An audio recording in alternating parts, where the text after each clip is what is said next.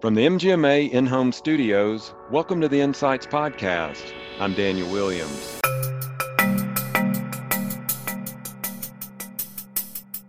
It's funny, one of the things I've always done is I, I like to mind map, right? Okay. You know, I, I will put a topic on a whiteboard and then I will just draw a lot of things that are associated with it. And that's kind of, it helps me connect things that you normally wouldn't be able to do unless you saw it visibly. And, and I think mind mapping is, is something that a lot of people can do to solve problems or come up with topics, or in this case, in writing standpoint or comic script standpoint, ideas for something to discuss in a meaningful way. That's Peter Valenzuela talking about finding solutions to problems and the creative process that works best for him. We'll hear more from Peter in just a moment, but first, a word from our sponsors. Is your accounts payable process causing headaches? Mineral Tree provides HIPAA compliant, easy to use, end to end accounts payable and payment automation solutions that reduce cost by more than 75%, increase visibility and control, and mitigate fraud and risk while improving cash flow. Mineral Tree is a leading AP and payment automation provider in healthcare, and they'd love to show you why. To learn more, visit mineraltree.com slash MGMA. It's time to take a closer look at how you run your business. MedEvolve can help you find solutions to the following questions. Are you overstaffed in your medical billing department? Do you know where your physician practice is losing money? Can you easily benchmark your data against similar practices? If you don't know the outcomes your staff are producing every day, you aren't operating successfully. Go to medevolve.com to learn more. Our guest today is Peter Valenzuela. Peter is Chief Medical Officer of Mercy Medical Group an affiliate of Dignity Health. Peter's also an author and a cartoonist who created the popular doc related comic strip. Peter, thanks so much for joining us today. Hey, thanks so much for having me. It's great speaking with you again, Daniel. Yeah, it really is the great, uh, great to have you back on the show again. And I just want to recap some things here with you. So you are currently the chief medical officer at Mercy Medical Group in Sacramento. If I'm remembering correctly, that's a change since the last time we talked. So how long have you been at Mercy? And just give our listeners an idea of the size and scope of that practice. Yeah, sure. No, I think the last time we spoke, I was the chief medical officer for Sutter Medical Group of the Redwoods in Sonoma County. And, and unfortunately, some of those conversations that we had revolved around the fires and, and how we are dealing with it locally. Right. And, and I, I still love uh, being out there. Uh, but my wife and I transitioned to Sacramento in January of this year. Although my wife, I, I, I don't know if we talked about this, my wife's a winemaker and she's still making her wine out in Sonoma County. So it's not too far of a commute for her. Um, our group here in Sacramento is almost 500 physicians and clinicians, a multi-specialty group uh, that practice throughout the greater Sacramento area. Uh, the group's been around for over 50, 70 years here in, in Sacramento, so it's well established and they kind of brought me in to, to help move things forward in, in the direction healthcare is going. Well, that's awesome. So thanks for sharing that side of it. And um, one of the reasons, really the reason we have you on here today is something you're doing it's related to healthcare, but it's outside of maybe what you do on the day to day side. And you have a really exciting new uh, venture to talk about, and that's a recently published book. Uh, the title of that book is Doc Related A Physician's Guide to Fixing Our Ailing Healthcare System. First of all, congratulations. And hey, thanks so much, Daniel. It's definitely been a passion project for me. That is so cool. So, tell us how that came about. Is this something you've been working on for years? Is it something that you decided to do during the pandemic? Uh, what What's the origin story of the book here? Sure. Well, you know, as as you know, I, have been making online comics that offer a satirical look at the challenges of practicing clinical medicine, as seen through the eyes of healthcare professionals, uh, for about five years now. Um, and you know, I'm I'm I'm flattered that they've been referred to as Dilbert for healthcare, and and it's really been kind of what's fed me on the side when I'm not, you know, being a physician executive or leader. It's it's something that I love to do, and that's create comics. And about two years ago, I decided to put some of my comics together in a book to help others better understand how difficult it is to provide excellent care today while trying to balance the demands of the healthcare bureaucracy we all deal with. Um, it was kind of also my way of coping with the stress of the pandemic in a more productive way. So, so I've been doing this and working on it for two years now, and I actually just released the book on Monday. Uh, so we're hot off the press right now. That is such a great story, and it's it's so cool because we have talked to so many healthcare leaders over the last 20 or so months, and you use that term. This is one way that I coped with all the stress and everything going on with the pandemic, and that's just a great outlet and again, congratulations. I know hey, I've worked thanks so much. I've worked as a writer and paid my mortgages and stuff for last 30 years and I know how hard that is. So that's so cool that you have that outlet and and you're darn good at it too. I'm kind of jealous. Congratulations. Well, thanks for that. You know, like you said, it's a lot of writing, it's a lot of editing, it's a lot of rewriting. And, and for me, it was also the additional part was the cartooning piece of it because the book is a hybrid of both anecdotes and data and stories along with my comics included in there. That's wonderful. So uh, I want to talk a little bit about the book then. In the introduction, you quote the writer Malcolm Gladwell. He's one of my favorites, obviously one of your yeah. favorites too. And this Definitely. quote I just I love here. He says, "Comedians have become the truth tellers. Satire allows you to say almost anything. That's where truth is spoken to power in our society. When you sugarcoat a bitter truth with humor, it makes the medicine go down. Um, tell us what that quote means to you and really in the context of healthcare. Yeah, and I really like that quote too. I first heard him say it in his podcast, Revisionist History. Um, they were talking about Harry Enfield, who's one of England's best known comedians. Uh, back in the 80s, he created this character called Loadsamoney. There was a, a construction worker that became an instant millionaire. It was really satirizing uh, the Prime Minister Margaret Thatcher's move towards American capitalism. And so back then there was a lot of people in London that didn't favor it, and there was a lot of new money out there, and those people could be somewhat obnoxious. And so this comedian found a way to relay what others were thinking through a character, character that could um, say things that nobody else could really say out loud without fear of some type of retribution.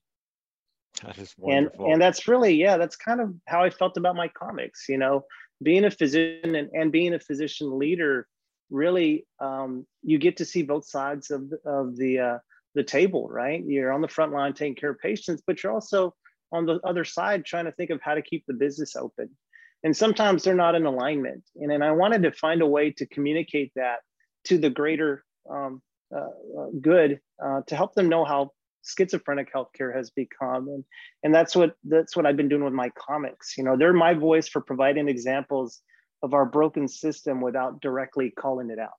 Yeah yeah, yeah. so in your hint talking about this but healthcare is it's stressful. Uh, at times it can be frustrating. At times it can be very confusing both to the healthcare workers and particularly to the patients. So you've been able uh, pardon the pun here, but find its funny bone. So, was there a moment in your career as you're going through all that pain and conflict and stress of healthcare we went wait a minute that's that's funny or that's ripe for comedy or did you always even going back to medical school see the humorous side of healthcare yeah no thanks for saying that I, actually you know i've always had a sense of humor in general. When I was in medical school, I was named class comedian.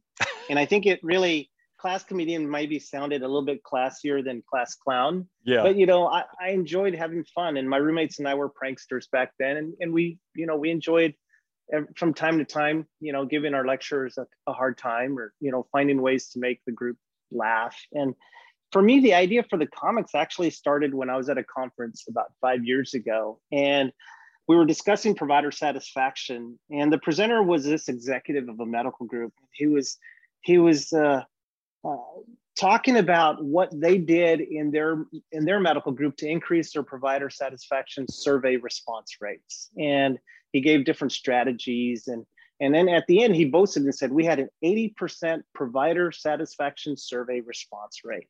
And I remember I raised my hand during the conference and I asked, So, so what did you do with the feedback that you received from the providers? And he looked at me and he said, Well, our incentive dashboard is based on response rates, not on the actual satisfaction scores. And I, I kept thinking, we're missing, we're missing the, we're missing the boat here. You know, I leaned over to another doctor and I said, "You really can't make this stuff up." and and that was my very first idea for a comic because I wanted to be able to relay the information to characters in healthcare, and, and I do have different characters that I'm sure we can discuss later um, to help people understand what are the things that we're dealing with. And I, in my book, I dedicate a chapter to patient satisfaction and to you know talk about provider satisfaction as well, and you know, and the need to make sure that they're important on both sides, but to find ways to measure them in meaningful ways that improve patient outcomes. Yeah. Well, thanks for that. Um, so talk about, you know, the administrative side of it. We know that there's just that administrative burden to physicians. We know how crushing that can be. We know the monotony of some of the administrative side of it. How do you shine a little bit of light of levity or just a sense of humor when you're at your day job, when you're not moonlighting here with the comic strips and all the other stuff? Sure. No, great question. You know, I really believe humor is one of the best ways to create a positive work environment, especially in healthcare, because, you know, some of the things that we deal with when it comes to patients who are gravely ill or family situations, it can really be emotionally draining. And and that's really can lead to moral injury and other things that hurt our clinicians and, and healthcare workers. And, and when I was at, at Sutter Medical Group of the Redwoods, one of the things that I put in place that we started was we would start every meeting with either a joke or a funny video. You know, some organizations do a patient reflection, which I think is great, mm-hmm. but I wanted to to uh, make our meetings a little bit more relaxed. And so we would start every meeting with a joke or a funny video uh, the other things we started doing is we'd send out jib jab videos or Photoshop images that would poke fun of our physician leaders, you know, with their approval, of course. But it was just a way for us to put some levity into what we do and make the environment feel a lot more safe and fun. Mm-hmm. And it helped. Our group morale, you know, really improved, you know, in our in our leadership scores. I mentioned provider satisfaction, but you know, when I joined the group, our leadership scores on provider satisfaction were the 13th percentile, and and we actually got it up to as high as 90th percentile in the nation. So I think that says a lot about what a leader can do to help influence their their providers' performance and satisfaction. You know, there's stats from Tait Shanafelt where he talks about for every one percent improvement in leadership scores, um, there's a 9% decrease in physician burnout and clinician wellness. So I, I, think that they're all tied together. And, and as leaders of organizations, we have to find ways to bring a little bit of fun or a little bit of humor into what we do on a daily basis. For sure. So you talked about your comic strip doc related earlier. I've been a fan of it for years. I follow you on Twitter and LinkedIn. And when I go out on social media, I click and like on those. And so talk about how you created that universe of these characters, what that process was like of bringing them to life to all the people who enjoy them. Sure. Well, first, thanks so much for being such a great follower and supporter, Daniel. And I, I have, uh, you know, very much approved your feedback and comments. I think for me, the characters are they're amalgamations of people that I've worked with over my 20 year career. You know, right now we're working in an industry that's multi generational and multicultural. And I wanted my characters to reflect that. You know, I think what makes those comics funny is that they're actually situations that are based on events occurring in care centers across America today. So, you know, every comic strip that I put in place, it's based on something that has happened or or is happening right now in our healthcare arena. And so, you know, I've got comics. My my characters include uh, medical assistants. They include physicians. They include a manager. They include a an executive person as well. And and it's really the dynamics of how they all interact with each other that that I think makes it humorous, but also makes it, you know, painfully accurate.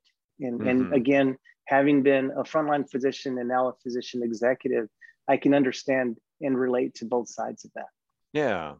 So I I make no bones about it. My favorite character is Dr. Harold Katz. He's the clinic sure. physician. I, I mm-hmm. know people like Dr. Katz. Um, in the book, you describe him as a baby boomer at the end of his career. I think he's got a 30 plus year career. He was in private practice forever. They were acquired by a big group. Um, and I love this part that you talk about him. You say, he's nostalgic for the old ways of practicing medicine using pen and paper. And I just love that. Um, tell us about Dr. Katz. Anything else you want to share about that kind of, you know, because there is, it's frustrating as heck to run across people who are maybe stuck in a, a time when the, the world and the industry is moving past them. But there's something endearing about that too that you bring to life in Dr. Katz. Yeah, no, thanks for that. I, you know, Dr. Katz is definitely a crowd favorite. You know, I get a lot of uh, emails that that from, uh, you know, when I have a Dr. Katz comic, someone will email me and say that just happened in my office last week. You know, we have somebody like that, and and I think he symbolizes how our industry has changed over the years, right? You know, and what's going on right now is nearly 70% of physicians are employed by hospitals or corporate entities today. when I say corporate entities, I mean health insurers, private equity firms, and entities that own multiple physician practices. And you know, darks aren't necessarily becoming employed because they want to, but they have rising practice costs, they have stagnant reimbursements, and and they see the writing on the wall on the emerging payment models and what it's going to take to be able to move in that direction. And so they have decided to join larger organizations. And that's not a bad thing necessarily, but it takes away some of that autonomy that they've had throughout their careers. And, and Dr. Katz is one of these people that has had autonomy throughout his career. You know, he's got a few years left and now he's part of, you know, what he considers the Borg, you know, from a Star Trek standpoint. And it, it's not necessarily something he's passionate about. You know, one of one of the comics that I include in the book is you know, Dr. Katz is complaining about the EMR, you know, and, and in the first panel, he's talking to another character, Dr. Stevens, and he says, you know, I'm staying up charting really late all evening after work, you know, and, and the doctor tells him he sympathizes, like, you know, the EMR can be really difficult. And in the second panel, Dr. Katz says, you know, I used to think the EMR was a glorified cash register. He said, but now I know why they call it an EMR. And the other doctor asks him why. And in the third panel, you know, Dr. Katz says it's called an EMR because it leads to early mandatory retirement. And, and I think that that speaks to what a lot of people feel when they're trying to provide good care, but also spending 50% of the time dealing with the patient, but the other 50% of the time charting or dealing with the electronic medical record. Okay. That is just so spot on. It's not only reflective of the healthcare industry, but just the world at large, how yeah. uh, with technology, with the evolution of different technologies and platforms, how some people, you know, if you don't hop on, you can get left behind a little bit, or you've got to navigate that in a way where you can interact with other people. Um, and it's just so cool that you do that. Do you ever have a moment? I mean, because these are so um, spot on. Tell us a little bit about that process. Do you ever sit down and pen the paper yourself, like Dr. Katz, and you just go, oh God, nothing's coming to me today. Oh crap. And you're just throwing stuff at the wall, or you go out uh, and go for a run, or what do you do when the muse isn't speaking to you there? You know, it's funny. One of the things I've always done is I, I like to mind map, right? Okay. You know, I, I will put a topic on a whiteboard and then I will just draw a lot of things that are associated with it. And that's kind of, it helps me connect things that you normally wouldn't be able to do unless you saw it visibly. And, and I think mind mapping is is something that a lot of people can do to solve problems or come up with topics or in this case in writing standpoint or comic strip standpoint ideas for something to discuss in a meaningful way. So mind mapping for me is a really big thing. Also use canva. I don't know if you use canva much. It's an app on the computer but it you can mind map on canva but you can also make like infographics and things mm-hmm. like that. It again it helps my mind process it in a different light. But as far as finding scripts um, for comics. I'm never short on that. In fact, now I've got you know a group of followers that email me from time to time and say, "Hey, you should write about this. This just happened. Write about this." And you know, the sad part is it's it's true, but it's funny. You know what they write about, and and it's one of those where unless you're in that arena, you're not going to know about it. And I think mm-hmm. Dilbert did a great job of that for right. for the office space, right? He he really, really put a voice out there to a lot of the people that were working in that arena. What I've been fortunate to do in healthcare is do the same thing with my comics for for people in that industry. Okay. Thank you. So let's jump to a little bit of a speed round here because I want to sure. get as much information from you as long as I've got you on here. So let's yeah. talk about your source material, the things that inspired you. So, what are some favorite books or some favorite comic strips that kind of help shape your sense of humor and your storytelling style?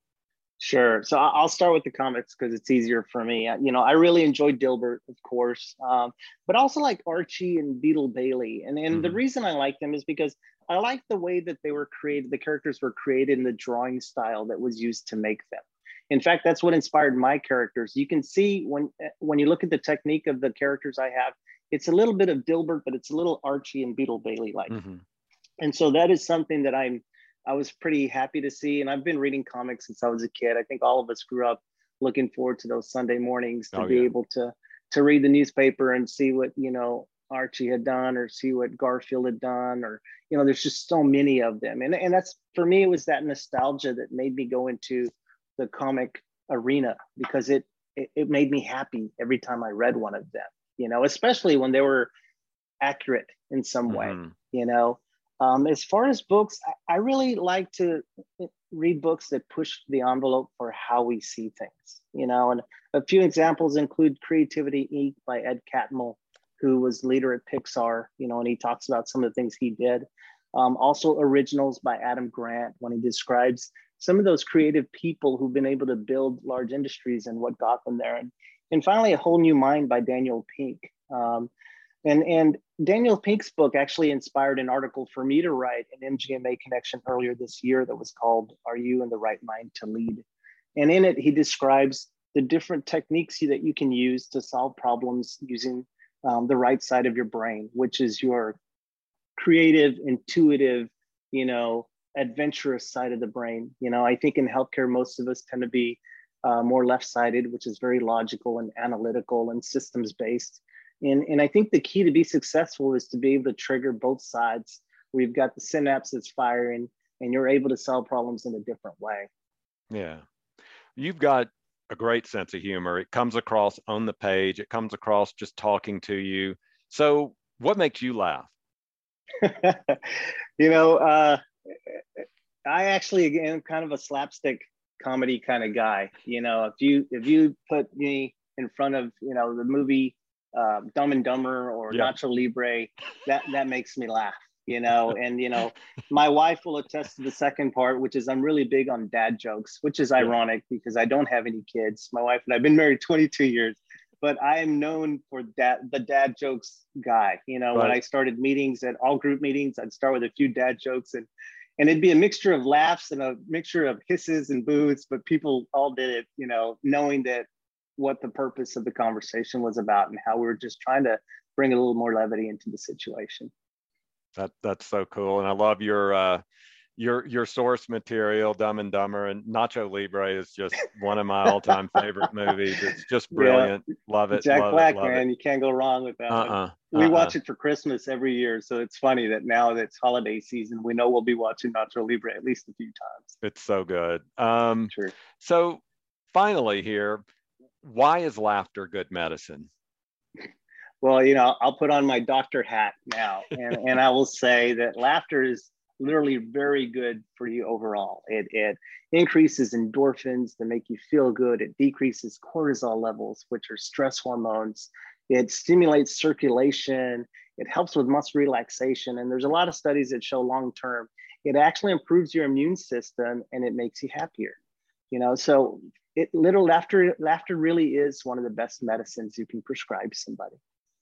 That's wonderful. So before we go where can our listeners get a copy of your book? Where can they go to read the doc related comic strips? Sure. No thanks daniel. So the book is now available on amazon and it's uh, available in kindle paperback and hardback format. Um, if you want to read some of my comics just go to docrelated.com so that's doc related.com and I've got all of my comics there for people, and I have it in categories from EMR to provider satisfaction to to uh, business terms. So you can get whatever your passion is. You can find a little bit of it there. Perfect. Well, Peter, this has been good medicine talking to you. So thanks so much for joining the podcast again. Hey, Daniel, thanks so much for having me on again. It's great chatting with you. Well, that's going to do it for this episode of Insights. Thanks to our guest, Peter Valenzuela. Go to doc-related.com to access Peter's healthcare related comic strip. And you can go to amazon.com and search for Peter Valenzuela to buy a copy of the new book, Doc Related, a physician's guide to fixing our ailing healthcare system. I've also provided a direct link in the show notes of this episode. I also want to thank Mineral Tree and MedEvolve for sponsoring this week's show. Mineral Tree is the leading AP and payment automation provider in healthcare, and they'd love to show you why. To learn more, visit mineraltree.com slash MGMA. If you don't know the outcomes your staff are producing every day, you aren't operating successfully. MedEvolve can help you find solutions to the biggest problems medical practices face. Go to medevolve.com to learn more. And before we sign off, I also want to make you aware of another great healthcare podcast out there, Rev Dive with Taya Moheiser and Kem Tolliver. Key topics center around revenue cycle management, medical billing, and coding. Go to sliceofhealthcare.com slash revdive to listen to the latest episode, where you can hear MGMA's Claire Ernst break down the latest healthcare legislative news on Medicare. If you like MGMA Insights, please rate and review it wherever you get your podcast. If you have topics you'd like us to cover or experts you'd like us to interview, email us at podcasts at mgma.com. Or you can find me on Twitter at mgma daniel. MGMA Insights is presented by Declan McGee, Rob Ketchum, and I'm Daniel Williams. Stay safe, and thanks for listening.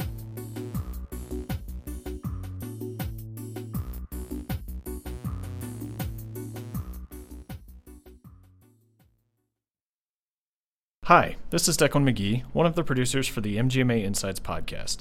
If you like the work we're doing, please consider becoming an MGMA member. Learn more at mgma.com/membership. Thanks.